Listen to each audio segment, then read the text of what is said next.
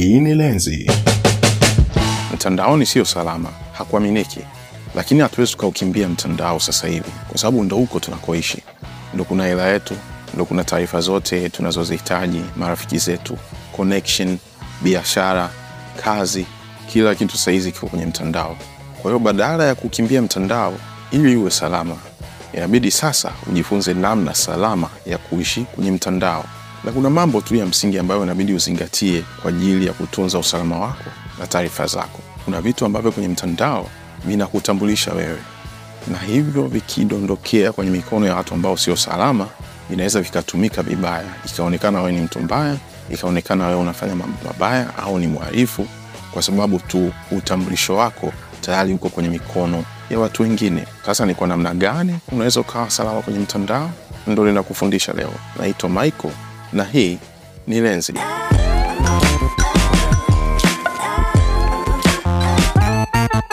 Ili uwe salama kwenye mtandao, tunza taarifa zako zote za muhimu.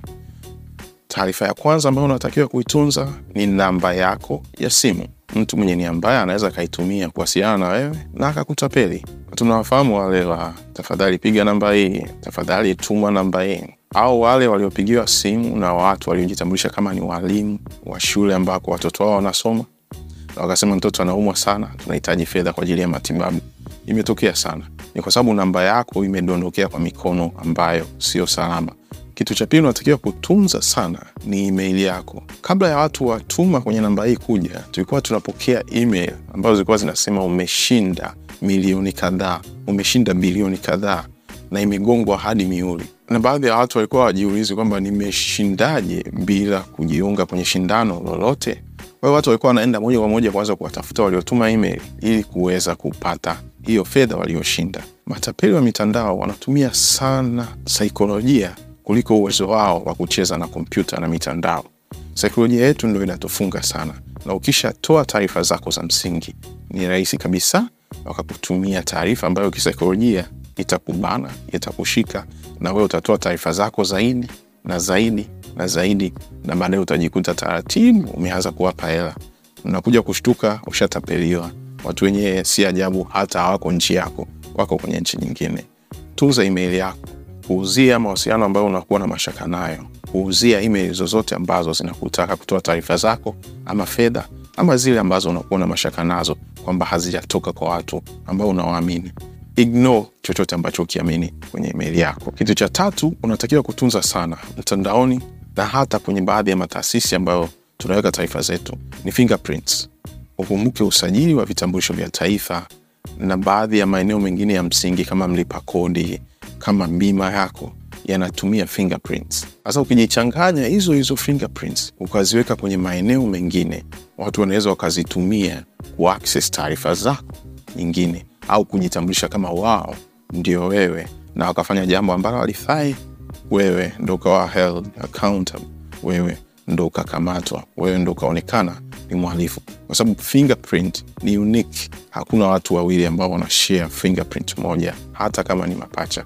Kitu cha nne unatakiwa kukitunza sana pia kwenye mitandao ni sura yako.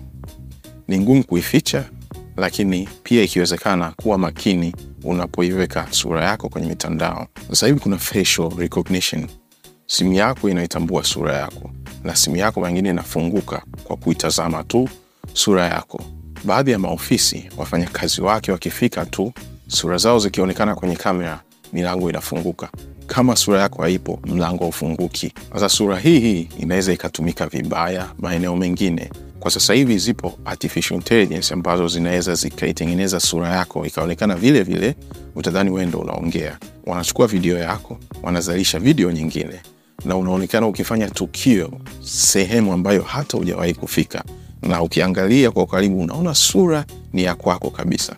Kama ukiweza kuitunza sura yako, itunze, lakini pia angalia mienendo yako pia kwenye mtandao, ili isije ikawa rahisi kutumia sura yako kuipachikia kitu kingine, na ikawa rahisi kuelezea kwamba ah, si kufanya hili na hili, kwa hiyo hata huyo ni yeye, hata kama huyo aliyefanya hivyo sio wewe.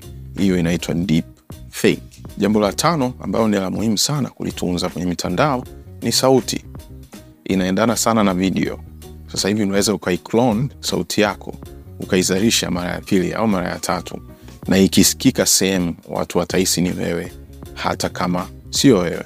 Kwa mfano, mimi naweza nikaamua nikaikloni sauti yangu, badala ya kurekodi vipindi na kuviweka kwenye mtandao na kwenye TV, nikawa naandika na naviunganisha na picha naniona tu ninaongea, lakini kumbe sio mimi. Tayari hiyo ni deep fake. Usiwe na wasiwasi, nayeongea sasa hivi ni mimi mwenyewe, sio AI. Lakini kwa maana ya kujifunza, hilo ni jambo ambalo linawezekana. Kama imetumika kwa njia nzuri, kufundisha watu, kuwaelimisha, kupunguza gharama kwenye baadhi ya vitu, inahisi ni sawa. Lakini kama inatumika kwa ajili ya nia ovu, kwa ajili ya kuwaumiza wengine au kujinufaisha kwa gharama ya kuwaumiza wengine hilo linakuwa sio jambo zuri sana. Sasa hivi China tayari wameshawatengeneza uh, influencers, social media influencers ambao sio binadamu, ni artificial intelligence. Wana sura na sauti ambazo ziko unique na tayari wana profile zao, wanatengeneza matangazo na watu wananunua. Kama hujaambiwa, unaweza hata usishtuke kwamba wale sio binadamu. Kwa hiyo kabla sauti yako na sura yako kutumika, kuwa makini sana kwa kile unachokifanya mtandaoni, japokuwa baadaye inaweza ikageuka ikawa fursa kwa ajili ya kipato. Labda unaweza ukatoa rights, unaweza ukatoa haki kwa ajili ya kutumia sura na sauti yako kwenye baadhi ya vitu na ukanufaika kwa kulipo, lakini kama wanaotumia hawaamini, ni bora usifanye. Ninatumaini umepata la kujifunza. Usisahau kulike, kusubscribe na kushare. Naitwa Michael na hii ni Lenzi.